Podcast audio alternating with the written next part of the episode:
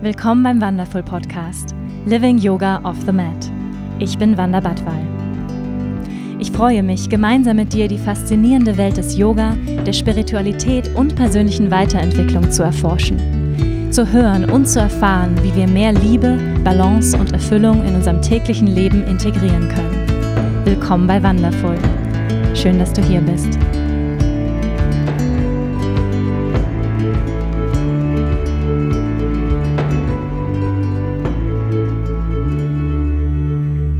Hi, and welcome to the wonderful podcast. I'm so glad that you're here. In this week's episode, I'm very happy speaking with Dr. Scott Lyons. Scott is a clinical psychologist with an emphasis on somatics in mind body medicine. He is an osteopath and the co creator of Embodied Flow.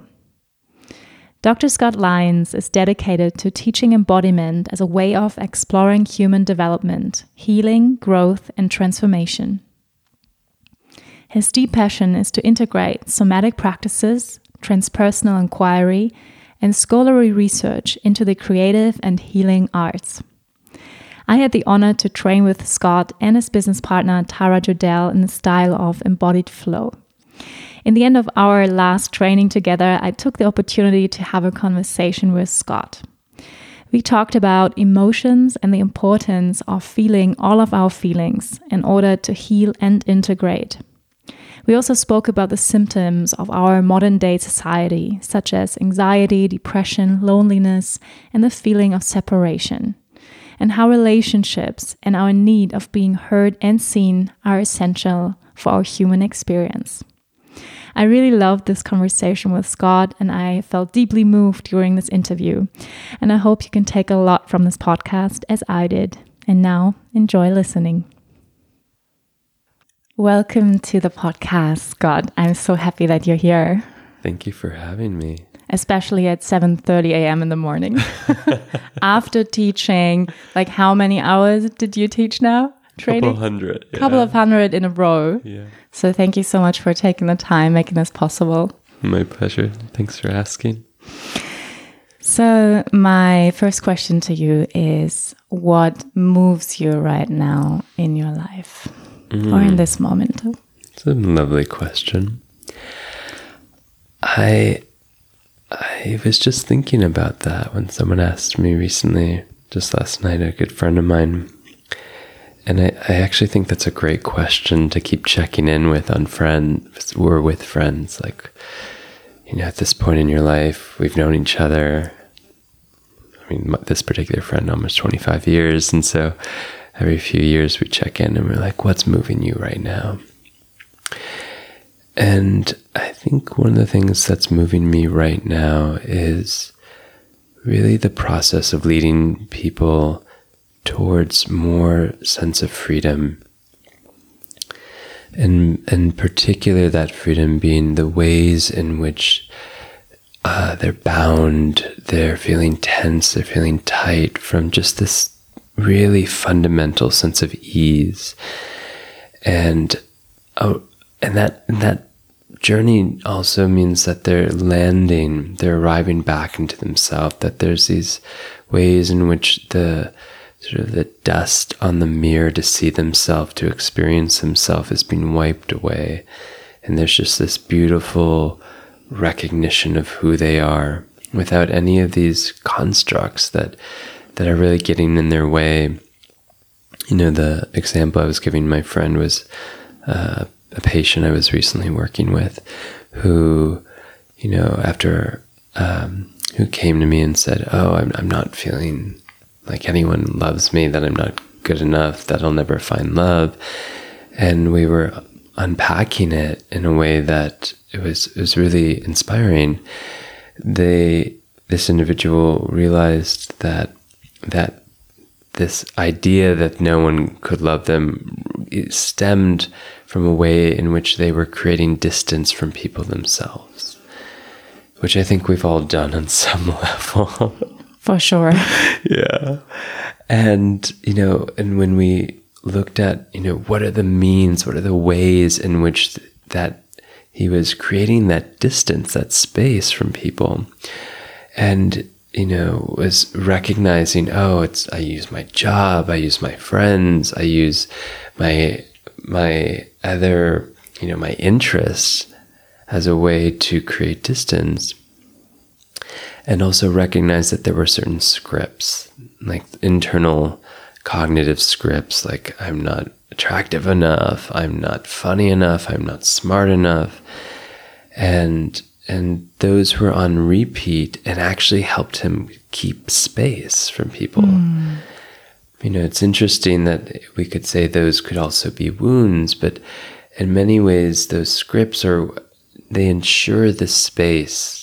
They ensure that there won't be closeness, that proximity that could stimulate that vulnerability and then stimulate some perhaps older experiences or feelings that haven't been metabolized or experienced that uh, show up in that open vulnerability, which was the case for this individual that he really recognized that out of a you know out of a past breakup that he created these scripts as a way to not feel the pain of the separation. Mm and I mean, at that point, it wasn't tolerable. So there's a real understanding of going, wow, that, that particular breakup was so significant. And it, you know, just there wasn't the resources, the support to, to be with that feeling.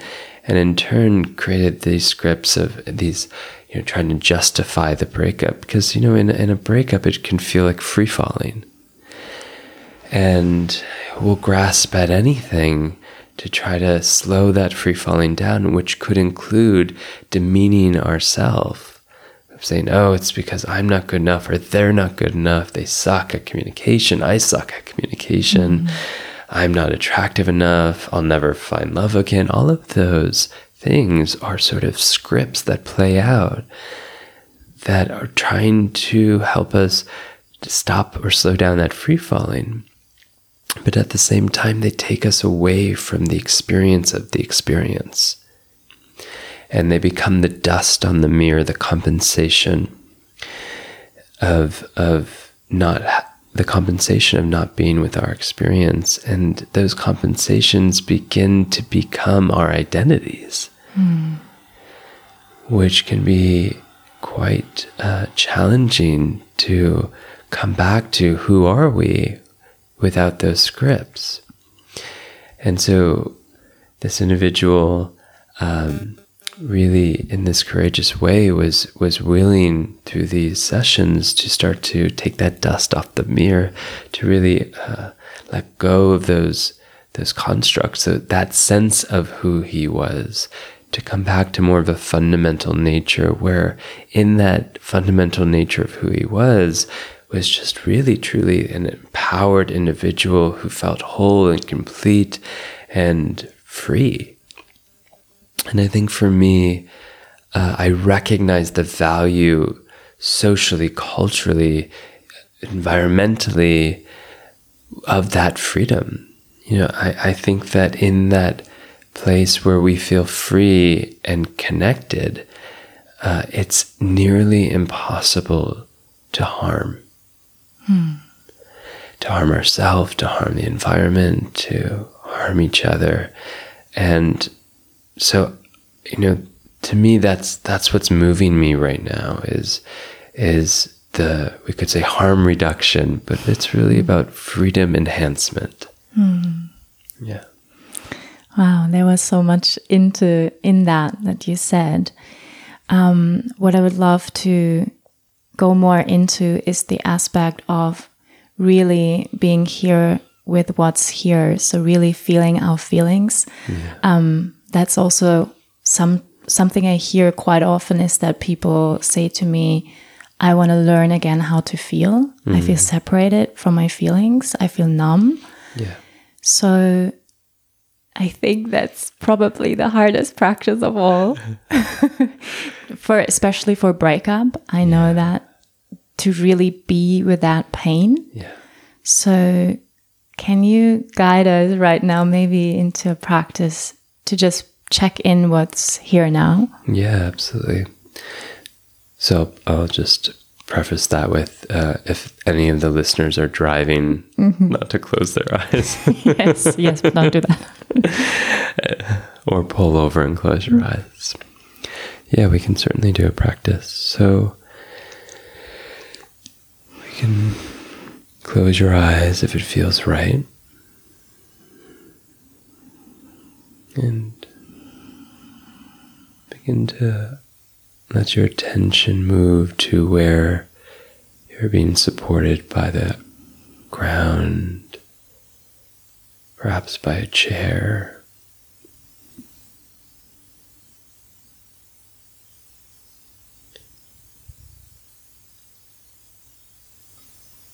Letting your breath even migrate to that point of contact of support.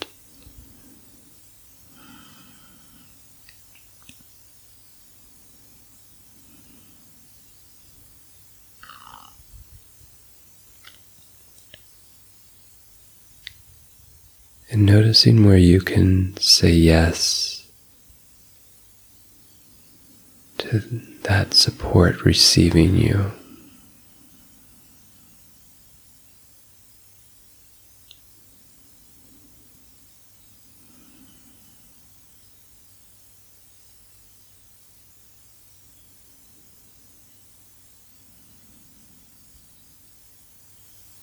And where you can say yes receiving that support.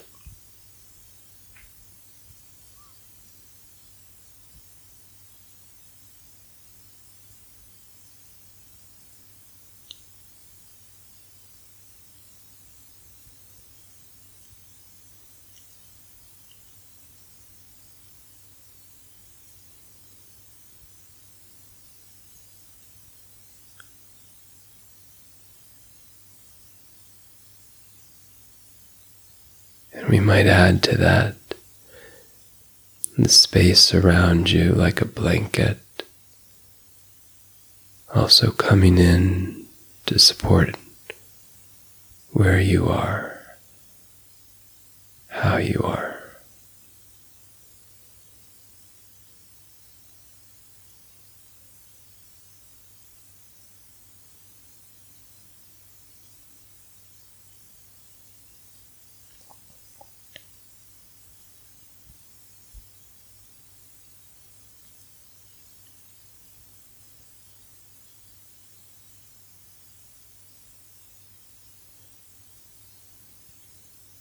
And from that support of the earth and support of the space as a blanket around you,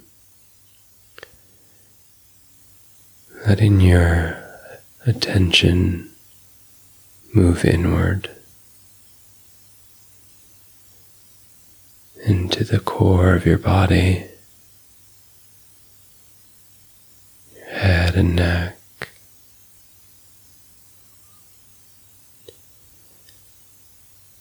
Chest, abdomen, and pelvis.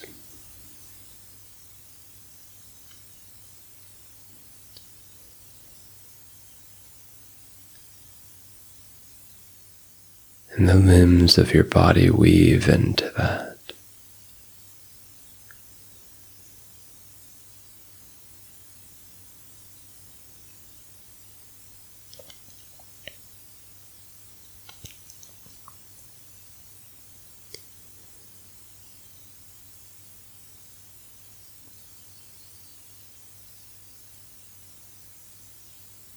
and we'll drop the question like a pebble in a pond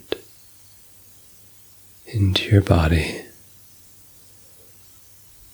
What in me wants to be recognized or acknowledged right now?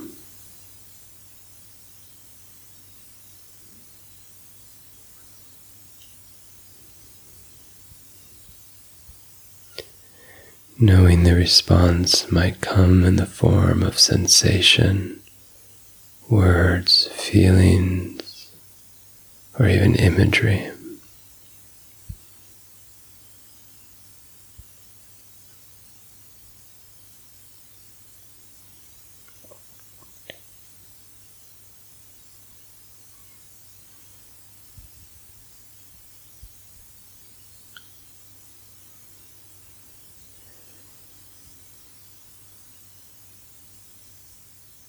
As you open up that channel of communication with the whole of your body,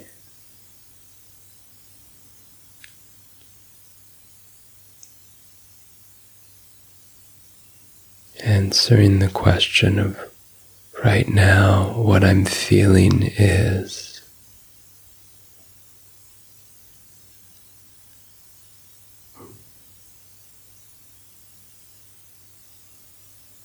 And right now, what I'm feeling is.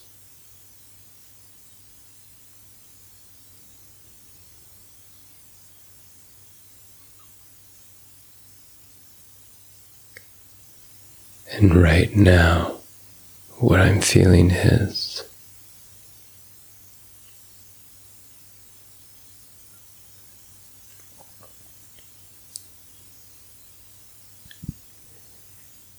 I'll invite you to share those words, those feelings out loud.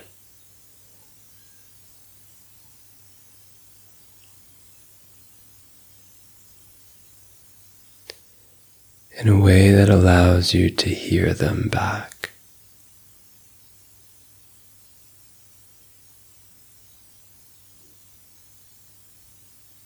Noticing what of those feelings, those words, feel like a right fit into your experience, like a lock into a key or a key into a lock.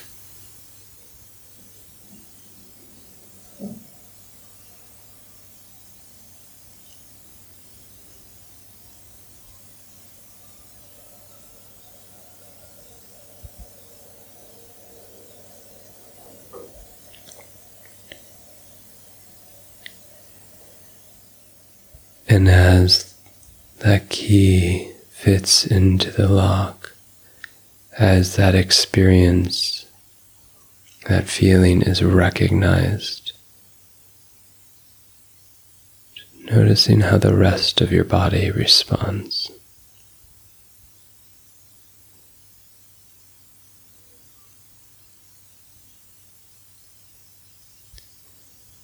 Noticing what happens in your breath. Perhaps even noticing what happens to that sense of your body into the support of the earth, into the space, and even into yourself.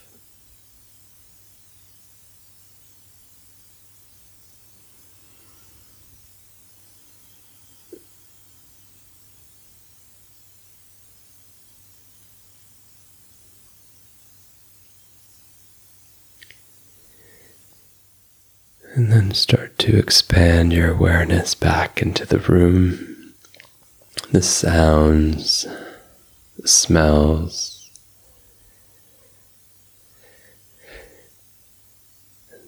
The texture, the temperature of the air. And whatever you landed in within yourself, let that move with you as you extend your awareness into the surroundings.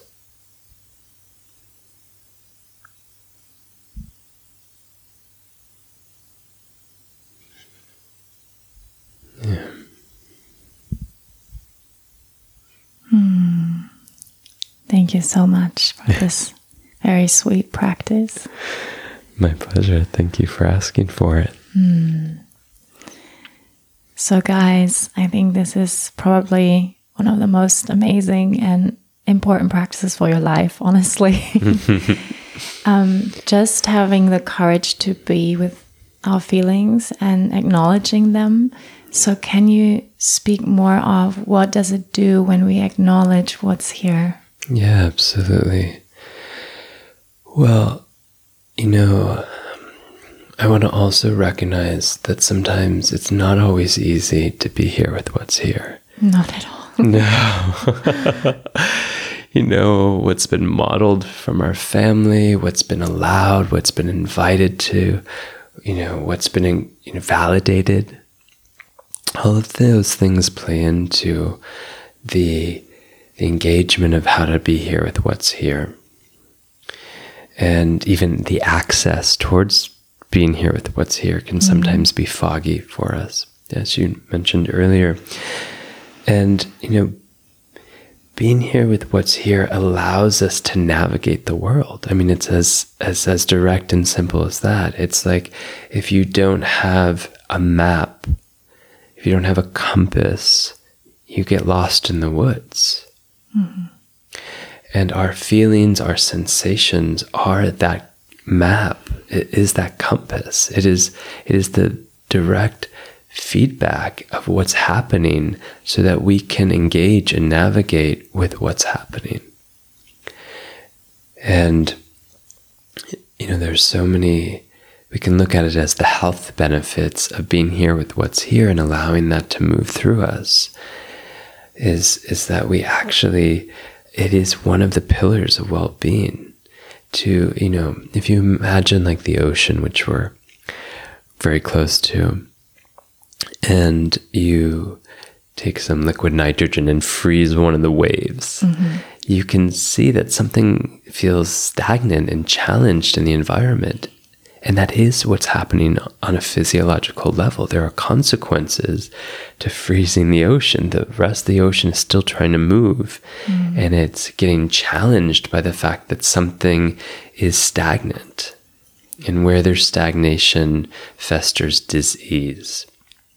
And so, if you imagine that frozen wave of uh, the ocean getting to melt back in, it, there's something that emerges even implicitly of like, oh, there's something right about that, that coming back to that flow and that that um, that direction, that movement, and that is when we are with what's happening within us is that continuation of the waves in the ocean, and you know, I think one of our fears is that it's going to freeze. It's going to become who we are. It's going to last for the rest of our life, which is absolutely not the case.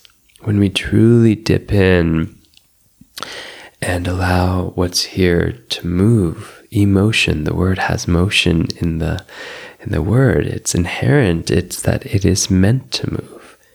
And when we're with it, it will move it might mean that we need some additional support and resources, friends, dogs, cats, whatever it is that becomes those resources to allow us the support to be here and let it move through us as is its innate nature. Mm. I really love the picture of the compass, like our emotions are the compass. And so a guide to something which is true for us in the moment.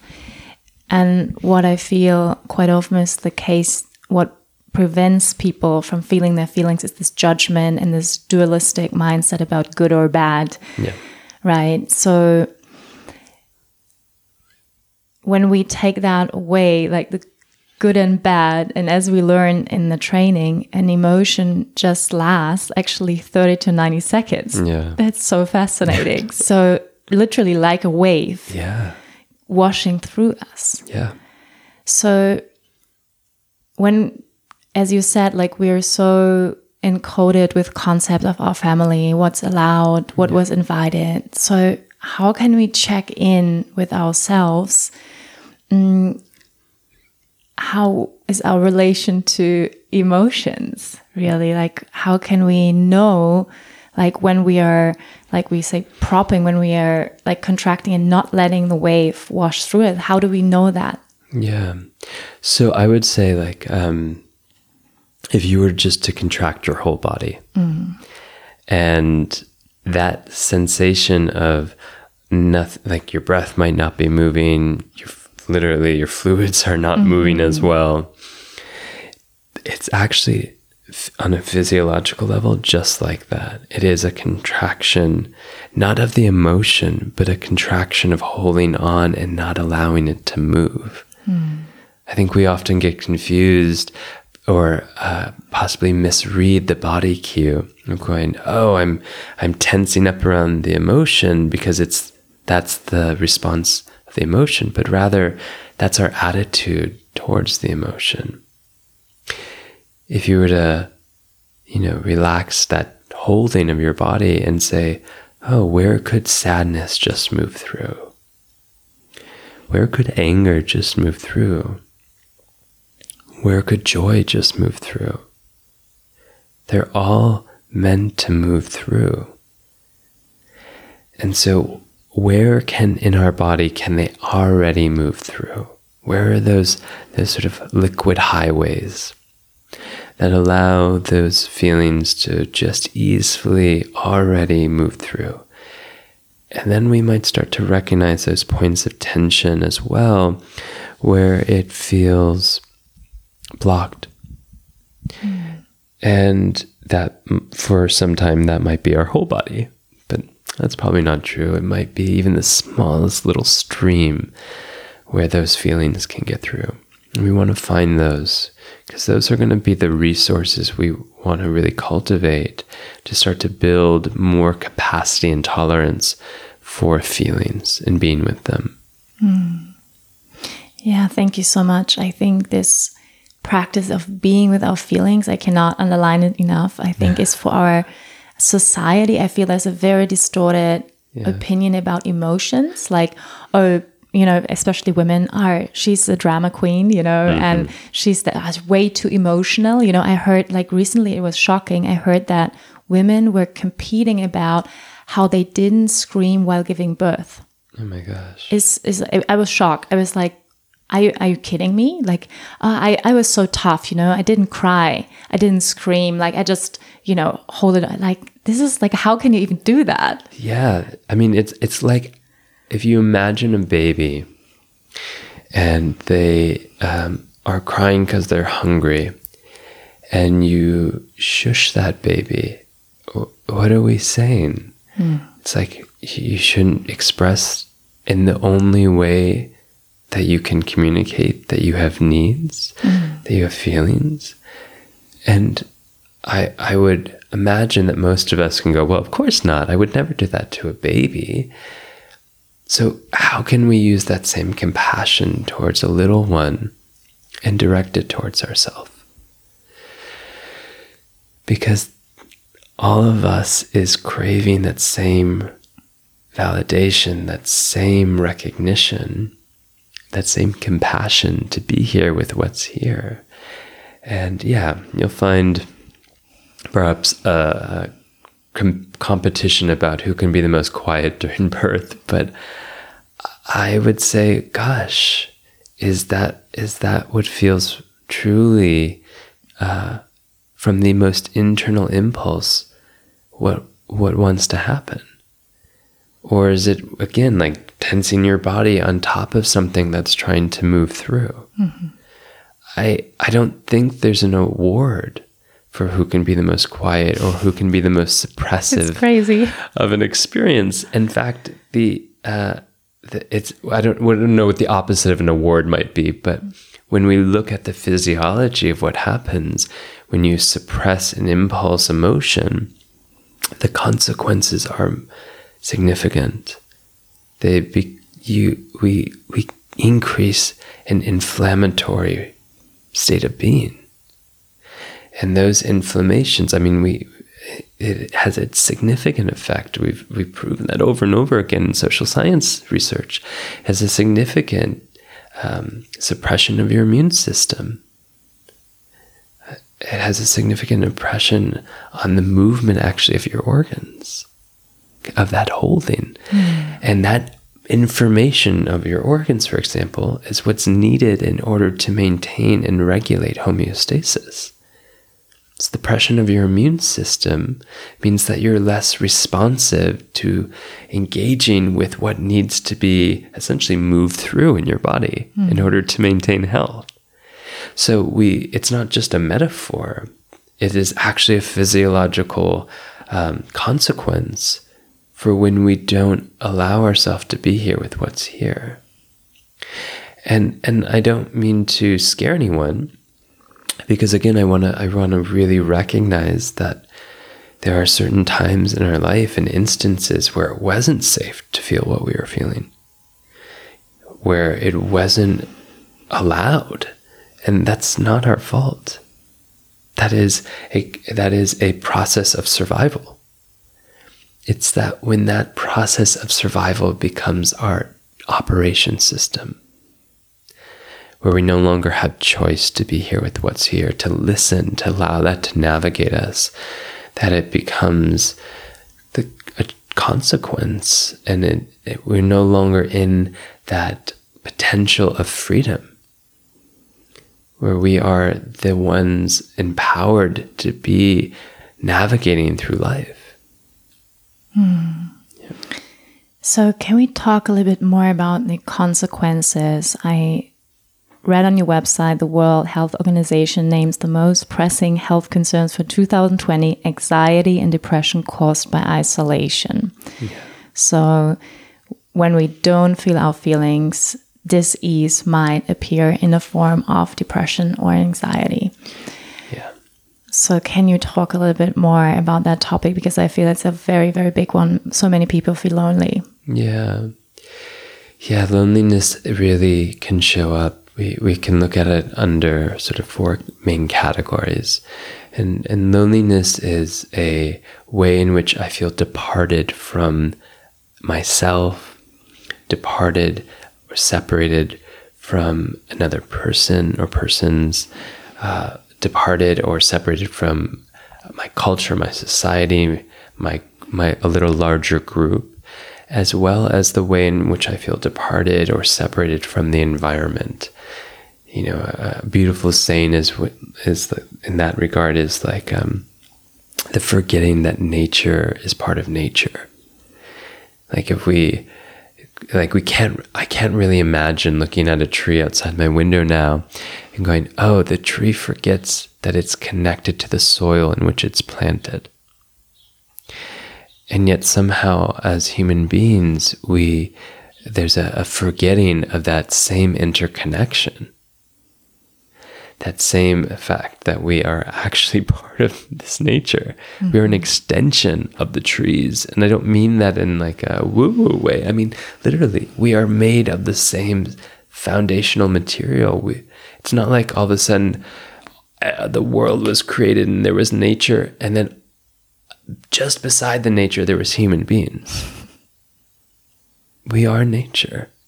And that forgetting of nature, that separateness that might exist, you know, through the um, through forgetting shows up as actually a consequence of often like I can just easily throw garbage, I can pollute, I can annihilate this nature that is actually part of me, which is also nature.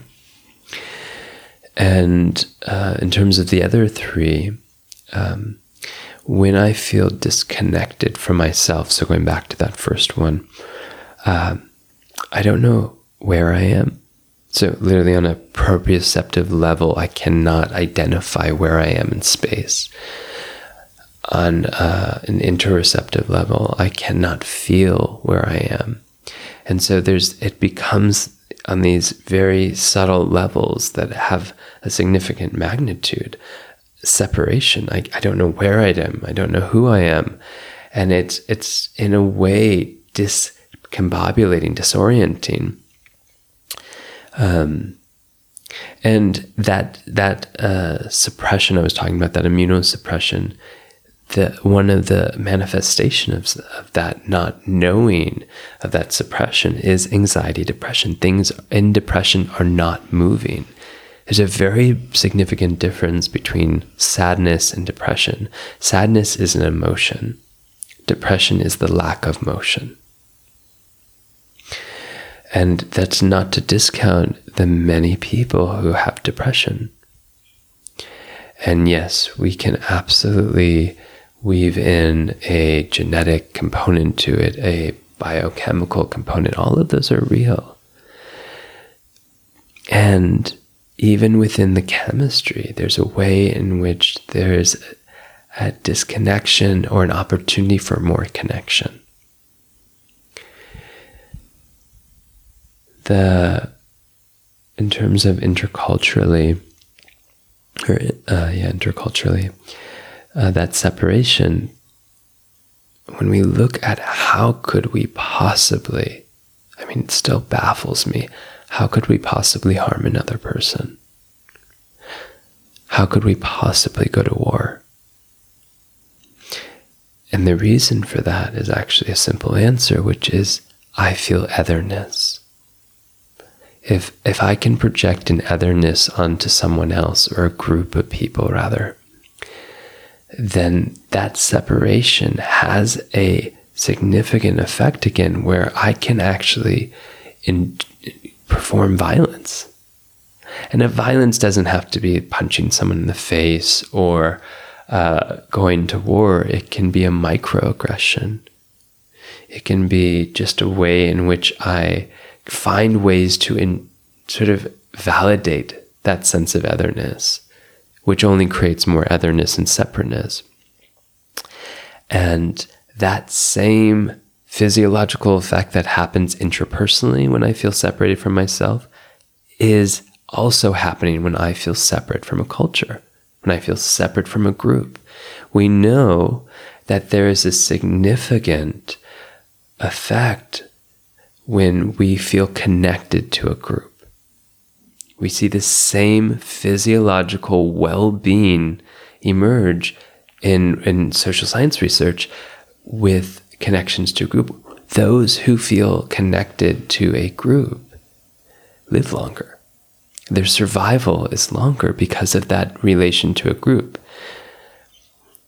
Now, imagine if that sense of that survival of intergroup connectivity expanded even bigger to every group, in which that intergroup became everyone.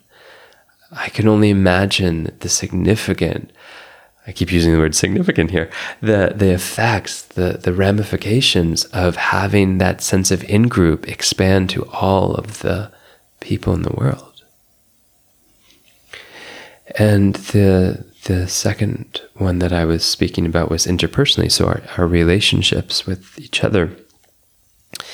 And the development of our relationship, the development of intimacy, happens simultaneously as our development of our sense of self.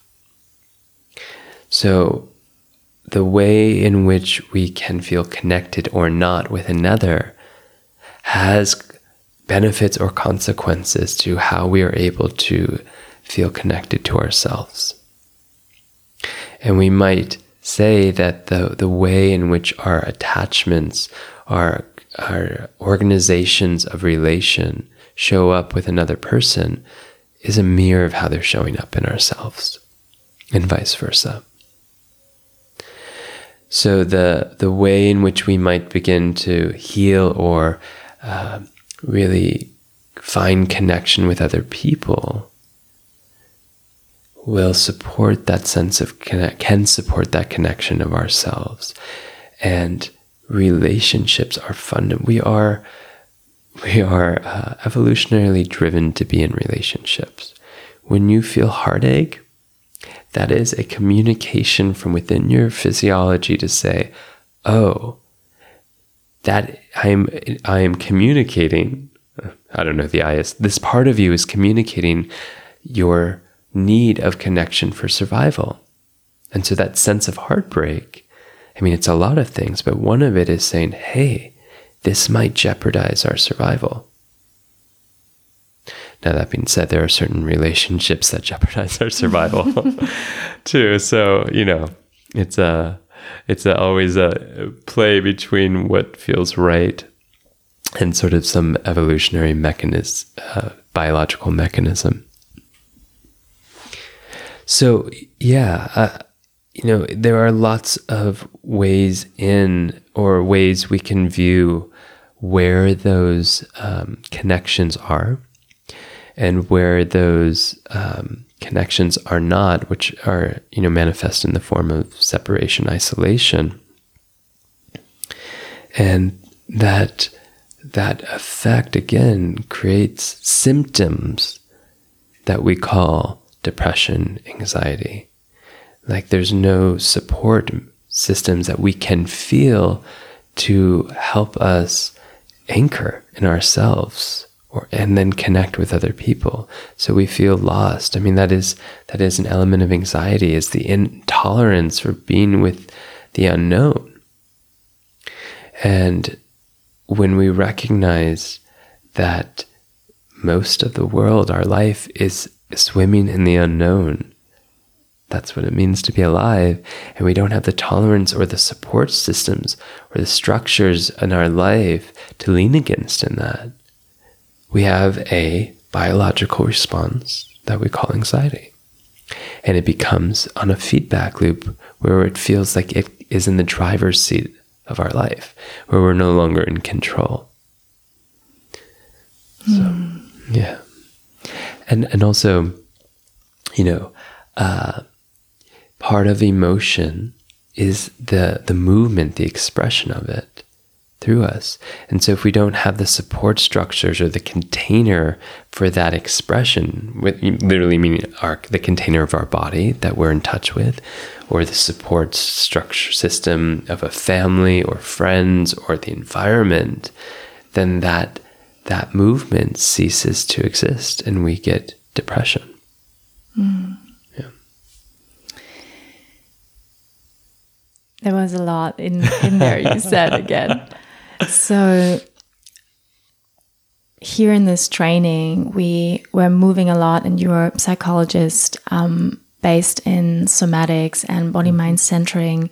So, for the people listening on a very practical level, um, how can we practice to listen to the somatic impulses and senses that really occur on a physiological level mm. when something is contracting and how can we have the courage and, and really start listening more what would you say yeah so you're you're kind of inviting how do we attune to this very subtle primal communication of our being, which is sensation mm-hmm. and movement. You know, developmentally, those are our two first sensory connections. Um, is is you know touch, is sensation, is movement. And so, how do we essentially work our way back to experiencing that fundamental communication that's happening within us um, and one is slowing down. I know that sounds either simple or really freaking hard, but um, slowing down, it, it it takes longer to be in contact with the subtlety of um, sensation than it does to have a thought. About eight times slower. So, can you slow down eight times the speed of a thought, to come into contact with what's happening in your body. And I, and I really say, you know, at the beginning level, it's called active imagination, meaning like, yeah, let's say, let's let it be our imagination that there might be sensation or feeling or texture or qualities to something in somewhere in your body. If you were just to let your imagination sort of have a field day, what might emerge? So, giving yourself that permission to just really have slow down and and just let whatever is coming up or potentially be there, even if it, you think it might be in your imagination, to be contacted. Mm. Yeah, and I I think like for me at least it's also this capacity to really allow every feeling with no judgment. I I really see that in so many people that they constantly judge, judge, judge whatever they feel. And secondly, being afraid of that, this is their identity. Yeah. Like when they are sad or when they allow to be vulnerable and say like, well, I'm I'm very insecure right now. Mm-hmm. So to really allow ourselves to be everything and let it wash through. Yeah. So how can we be less judgmental about ourselves? Yeah, I I mean you may have seen me do this in the embodied flow trainings, but when someone's really in contact with a feeling and they're sharing it, I'm I'm just going to say, wow, thank you so much for letting both of us be in contact with that. That acknowledgement is so powerful. The, the insurance that you're safe, we're safe together, that what's happening here, that what you're in contact with is okay. And to recognize you're okay being in contact with it. And it's not killing you. Yeah. Look at that. You just had this wave of sadness and survived. Yeah. Isn't that great? I know, but this is, I find it so funny that we're so afraid of Yeah. like just like I remember when I had a heartbreak sitting Mm. alone in Bali in my room and practicing being with a feeling, and Mm. it's so hard. yeah. And, and you're so afraid Yeah. that, yeah, might, might, might kill you, right? Yeah. and we we invent all of these distraction mechanisms um so what would you say like i mean i know there are tons but like the of distraction mechanisms um so for me it's really being busy and you know also intellectualizing hmm. like why is something like that and why is the other person and, and this hmm. and that and bringing things into concept and mm-hmm. and also being like you know working lots. So can you name like a few what what you notice from your experience like what people do in order to not feel? Yeah. Well, I can uh, thank you for sharing your fa- your favorite ones. i love them netflix is also. Netflix. Oh yeah. Um, drinking. Uh, that's that's not my favorite one, but um, I would say my favorite one is eating faster than I can taste, and that's that's always a good indicator. I'm like, whoa. What? I'm not even tasting the food. What's going on? I'm just kind of compiling things in, like mm. stuffing things in. And I wonder if there's something that might want to come out. do you have this shelf we have this shelf at home where you know where, where all the sweets are and the and it, sometimes I, I I hope my boyfriend's listening. I see my boyfriend just going and stuffing things in. Yeah. You know, just like compulsively. Yeah. Like everything that becomes a reflex, right? Yeah. I, I once heard, I think this might even be his book, but Deepak Chopra say, like, what are you really hungry for? And and I, I, I kind of turn that around and say, okay, well, what really wants to be felt? That's that might be having some desire to be, and that some part of me is desiring perhaps not to feel it, or that at some point it was intolerable. And how can I just go, oh, like a like a friend or a child, or be like, wow, that at some point was really hard. I I feel that with you.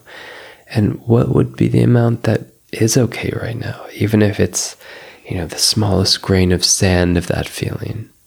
And and to be with that and let that be be enough for now and maybe tomorrow it's two grains of sand and and tomorrow the day after is three grains of sand of that feeling. Um, and, and you know what i can say from being on this journey myself is that once you feel the, the clarity that you can have these emotions the, the, the mass variety of feelings and textures and qualities of the emotions that it just really gets easier to swim with. It's like if I were to go out to the sea right now across the street from us, I've swam in it enough that I feel really comfortable. I can just swim. I don't I don't feel like I have to find and locate myself or where other people are. I just really know the terrain and trust it. So emotions and, and and being with emotions ends up being just like that. Yeah, and it's part of our being human. Yeah, it's a biological fundamental nature. Yeah, right. And I feel also it's the key to so much knowledge about ourselves mm-hmm. and becoming really authentic. Yeah. I mean, if we really kind of recognize that emotions are a way in which there's an intercommunication that's happening, and that communication shows up in our primal form of communication of, or our primal language, which is sensation. And so, just like I'm not going to shush that baby, I'm going to go, whoa, this sensation is communication. It's informing me about what's happening within me, what's happening within uh, the dynamics of my values, my morals, my boundaries. It is that inner communication of experience. Mm. Yeah. Thank you so much. My pleasure. I have one last question. Okay. Um, a hypothetical question. so, if today would be your last day on this earth, Mm-hmm. in this body, mm, what would you tell humanity? Like three things you have learned or you would love to let them know from your life's journey so far? I would say that I love you. Hmm. And I don't mean that in a hallmark kind of way. I mean that in a way that I have spent my life reconnecting from a place of very being very disconnected. And the feeling that emerges from that process of connecting is love. It, it is this epic love that just says, Wow, I recognize you might not be able to be with me, but I'm going to keep working to be with you. And I would also say, have fun. Life is playful, its nature is unpredictable, it is um, uncertain. That is, that we know is certain. and when when you can arrive fully in yourself, you get to swim in that unknown, in the playfulness that just is. And, you know, joke, have fun. And it doesn't have to be the journey towards even having emotions and feeling and feeling connected and feeling connected to other people can really be through play and curiosity. That it doesn't have to be through absolute you know meditation and, and asana and, and, and certain tools that are there to help us with that that finding that union it, it, they can be playful within it and the third thing i would say is i am here with you. Yeah. Beautiful. thanks for asking. I love you too. i love you too. Yeah. Ah, Scott, it was such a pleasure talking to you this morning. And I would love um, that more people got the chance to be here with you and to practice being with what's here. So let us know a little bit where can people meet you, practice with you. Yeah. Um, a good access point is my website. Uh, so it's Dr. Scott Lyons, Dr. Scott Lyons, S C O T T L Y O N S, um, dot com. and um, uh, there's some practices on my site. There's that are free, um, and I'll be adding more. And there's uh, my events. So I have the embodied flow trainings that you just finished. Congratulations. Thank you. That's a big deal. And um, welcome fully to the family. yes. Not that you haven't fully been welcomed before, but but no, even more. but now even more. Um, and um, so some of my offerings, as well as my somatic stress release training, which weaves in a lot of my research on stress, how to be here with what's happening in relationship to stress, and, and really utilizing it as a form of empowerment. And then um, we also have that incredible event with my mentors and teachers in Berkeley, California, October 2019, which is called the Embodied Consciousness Immersion. And a lot of what we shared about connection and disconnection today will be talked about in that immersion with, you know, Sally Kempton, Bonnie Bainbridge Cohen, Michael Beckwith, Judith Blackstone, Tara Judelle. It's kind of an all-star cast of exploring the the the beautiful questions you asked today about connection. Yeah. Sounds amazing. Yeah, I'm excited for it. Mm. So you guys, if you have a chance, really, really go. I can so much like um not say it enough, just just go. It gives you so many life tools. Mm. Yeah. I mean, I know you guys heard that a lot, but it's really a life training what you're offering. Yeah. I mean, yeah, it's it's interesting. I, I think I'm getting more and more comfortable with really just recognizing that. I mean, that a yoga training might be pers- assume that it's an asana training, mm-hmm. but I I really truly believe a yoga training is a life training. Mm-hmm. You know, the first and fundamental healing modalities is yoga. I mean, what we know as common day psychology all stems from thousands of years old practices. It's incredible. Yes. I love that. Thank you for recognizing that as a clinical psychologist too. Absolutely. yeah. Absolutely. My gosh. Yogis are the original psychologists and doctors and healers. yeah. Yeah, absolutely. Mm. Yeah. Thank you so, so much, Scott. It was an honor. And yeah, so we will have all the information and where can where people can get in touch with you um, as show notes under this podcast. Thank you so much for your time. My pleasure. Thank and you for all, being you. yeah, guys, thank you so much for listening. Wow, that was a very strong episode, and I hope um, it gives you some practices, some insights, courage to really feel your feelings and to be more loving and compassionate with yourself. So, looking forward to see you next week. Have a great day. Bye bye. Vielen Dank fürs Einschalten und Zuhören. Wenn dir diese Folge gefallen hat, freue ich mich, wenn du auch nächste Woche wieder mit dabei bist. Finde alle Infos zum Podcast unter www.wanderbadwal.com, Spotify, Apple Podcast oder deiner Lieblings-Podcast-Plattform freue mich, wenn du mir folgst, den Podcast mit deinen Freunden teilst und eine positive Bewertung dalässt. Denn nur mit deiner Unterstützung kann der Podcast wachsen und so viele Menschen wie möglich inspirieren. Danke, dass du dabei warst. Ich wünsche dir eine wundervolle Zeit und wir hören uns nächste Woche. Namaste.